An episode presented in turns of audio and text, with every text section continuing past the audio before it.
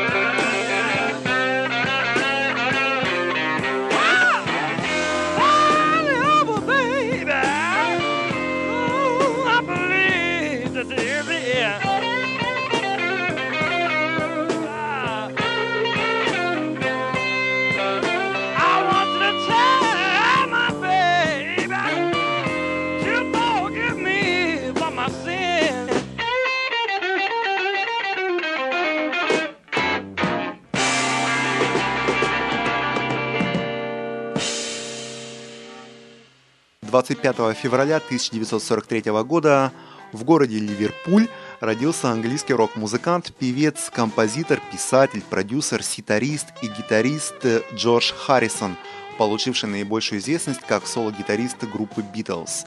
Харрисон занимает 21 место в списке 100 величайших гитаристов всех времен по версии журнала Rolling Stone. В 60-е годы Харрисон принял индуизм, что значительно повлияло на его последующую творческую и общественную деятельность. Джордж сыграл ключевую роль в пробуждении интереса на Западе к индийской культуре, индуизму и движению Хари Кришна. Хотя авторами большинства песен Битлз были Джон Леннон и Пол Маккартни, Харрисон написал и исполнил по нескольку песен на каждом из альбомов группы. Из позднего периода творчества ансамбля авторству Харрисона принадлежат такие хиты, как «Here Comes the Sun», «Something» и «While My Guitar Gently Weeps». После распада группы Харрисон начал успешную сольную карьеру, выпустив первый в истории музыки тройной альбом All Things Must Pass, который стал первым сольным альбомом одного из экс-битлов, занявшим верхнюю позицию в чартах. Отдельным синглом вышла песня My Sweet Lord, также достигшая вершин хит-парадов. В 1971 году Харрисон стал первой рок-звездой, организовавшей крупный благотворительный концерт – концерт для Бангладеш. Кроме своей сольной работы, Харрисон выступил с автором нескольких песен другого экс-битла Ринго Стара, а также автором песен супергруппы The Traveling Wilburys, которую он основал в 1988 году вместе с Бобом Диланом, Томом Петти, Джеффом Лином и Роем Орбисоном. Все звезды.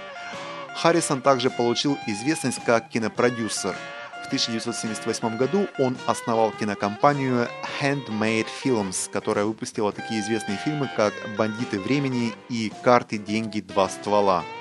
В 1965 году Харрисон вместе с другими битлами был награжден орденом Британской империи.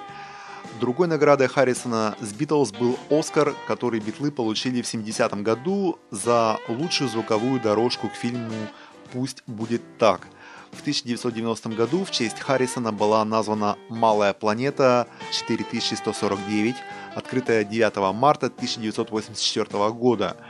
В 2004 году Харрисон вошел в зал славы рок-н-ролла.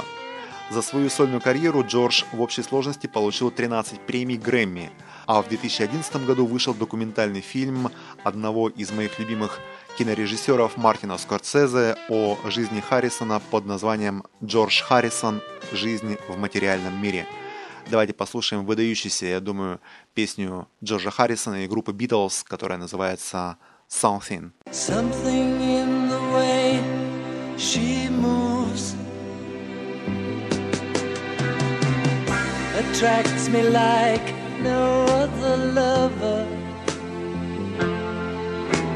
Something in the way she woos me.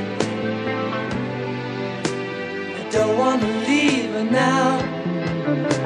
You know I believe in how.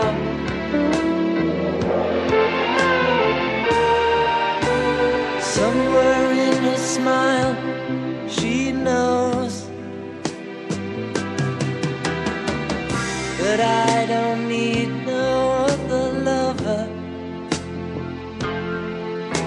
Something in her style that shows me. I don't wanna leave her now. You know I believe in how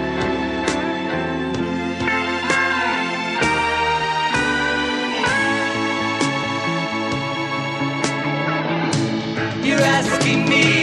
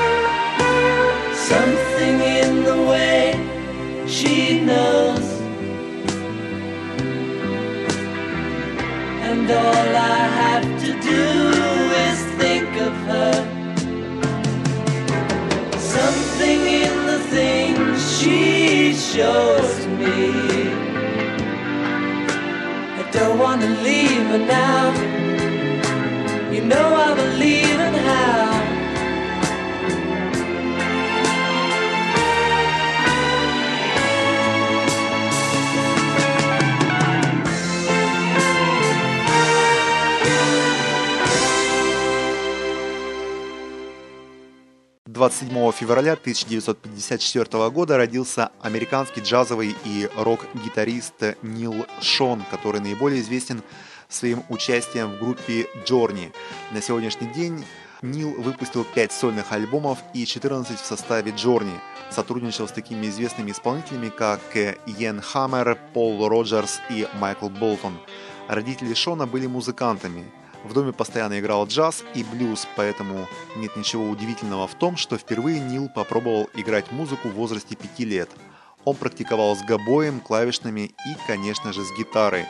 Ко времени средней школы Нил уже был опытным гитаристом, проводя ночи, играя в клубах с местными группами. На игру молодого Нила среди прочих повлияло творчество Джимми Хендрикса и Эрика Клэптона.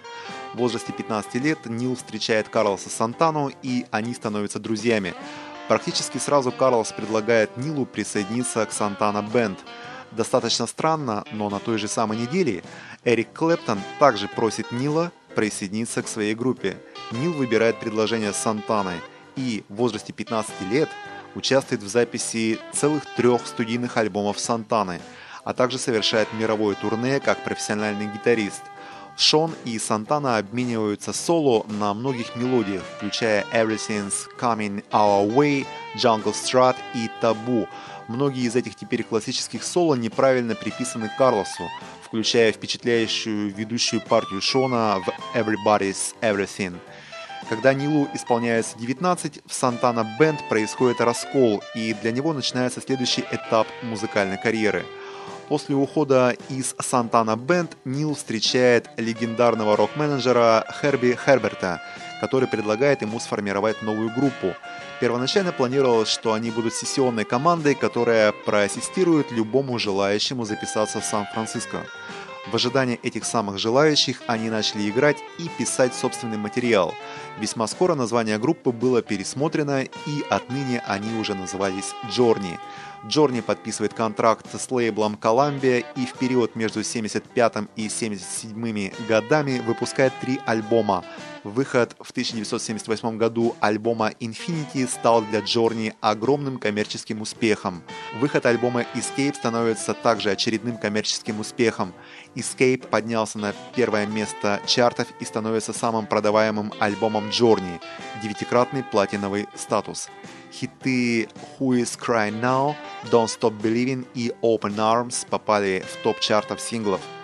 В 1981 году Шон в сотрудничестве с клавишником Яном Хаммером выпускает два альбома в стиле прогрессивного джаз-рока. В конце 80-х он создает свою собственную линию гитар. Давайте послушаем авторскую композицию Нила Шона, которая называется Song for You.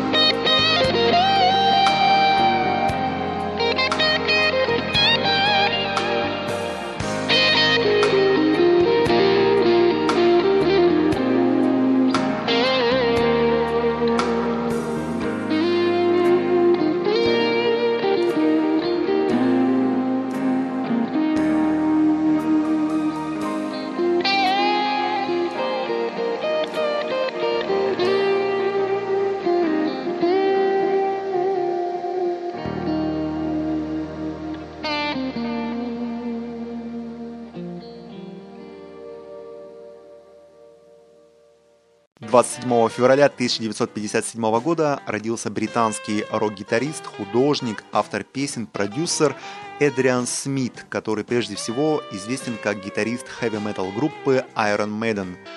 Эдриан родился в семье художника и декоратора. В 13 лет за 50 пенсов он купил в магазине, продававшем подержанные записи, пластинку к тому времени терявших былую популярность Beatles и заслушал ее до дыр. Первая купленная хард-рок пластинка была альбомом Machine Head группы Deep Purple. После ее прослушивания, по словам музыканта, Эдриан окончательно ставит жирную точку на карьере художника-оформителя, бросает школу и начинает музыкальную карьеру. Причем на самом деле он начинал свою карьеру как вокалист в группе Дэйва Мюррея Evil Ways, видимо по названию известной композиции Карлоса Сантана.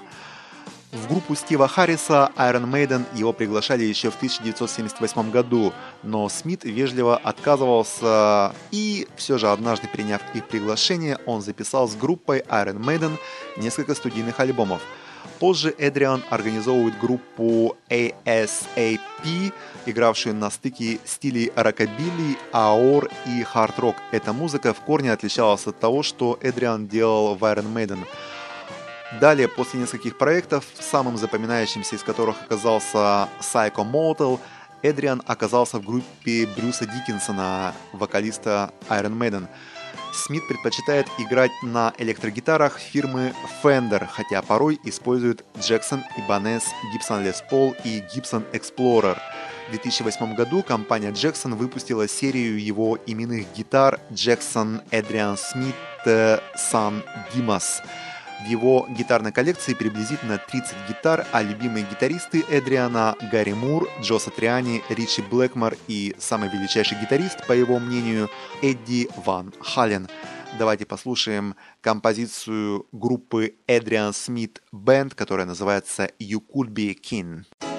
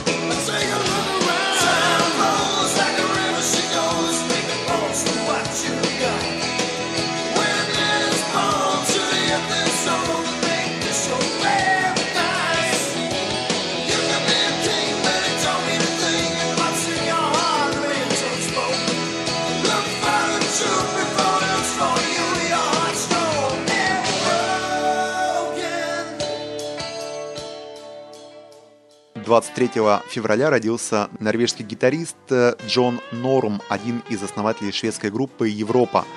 Помимо участия в группе «Европа», он также известен рядом сольных проектов совместными альбомами с Доном Докином из группы Докин и Гленом Хьюзом экс Deep Purple.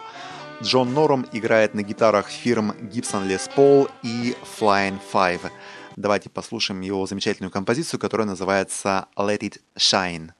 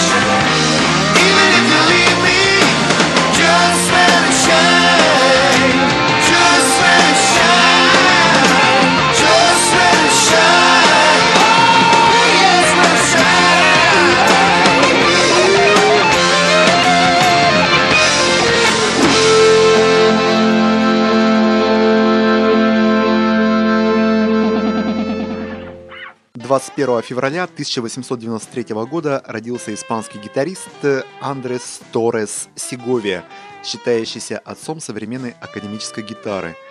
Сиговия с детства мечтал сделать гитару с той же признанным инструментом в области академической музыки, как фортепиано или скрипка. Он начал учиться на гитаре с детства, вдохновляясь в качестве образца виртуозной техникой гитаристов, исполняющих фламенко. В отрочестве Сеговия переехал в город Гранада, где брал уроки игры на гитаре, а в 16-летнем возрасте выступил с первым концертом в Мадриде, исполняя транскрипции различных произведений, сделанные для гитары Франциско Тарегой и выполненные им самим переложения Иоганна Себастьяна Баха. Ранее выступления Сеговии были встречены прохладно, отчасти в связи с тем, что его исполнительская техника заметно отличалась от техники Тареги и большинства его учеников. Сеговия перекладывал для гитары широкий круг сочинений разных авторов, в том числе такие выдающиеся сложные произведения, как «Легенда» Исаака Альбениса и «Чекона» Баха. То же время Сеговия обращался к композиторам-современникам с просьбой писать для гитары, и со временем испанские, а также европейские и латиноамериканские композиторы Морено, Тороба, Понсе начали откликаться. Длительным оказалось его творческое содружество с Эйтером Вилла Лобосом, знаменитым бразильским композитором, который написал для Сеговии целый ряд произведений. С середины 50-х годов Сеговия много преподавал. Среди его учеников множество выдающихся современных гитаристов, например, Джон Уильямс, Джулиан Брим и другие – в 1958 году Сеговия стал обладателем премии Грэмми за лучшую запись сольной академической музыки. Давайте послушаем в его исполнении сонату ре минор Георга Фридриха Генделя.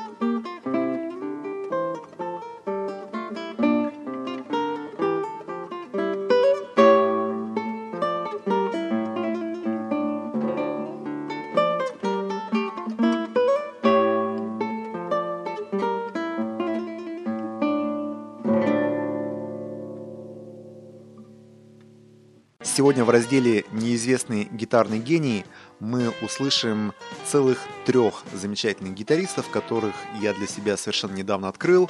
Это Уэйн Кранс, Саймон Кини и Луис Рено, в исполнении которых прозвучат джаз-роковые композиции Music Room, The Spy и When You've Got Nothing.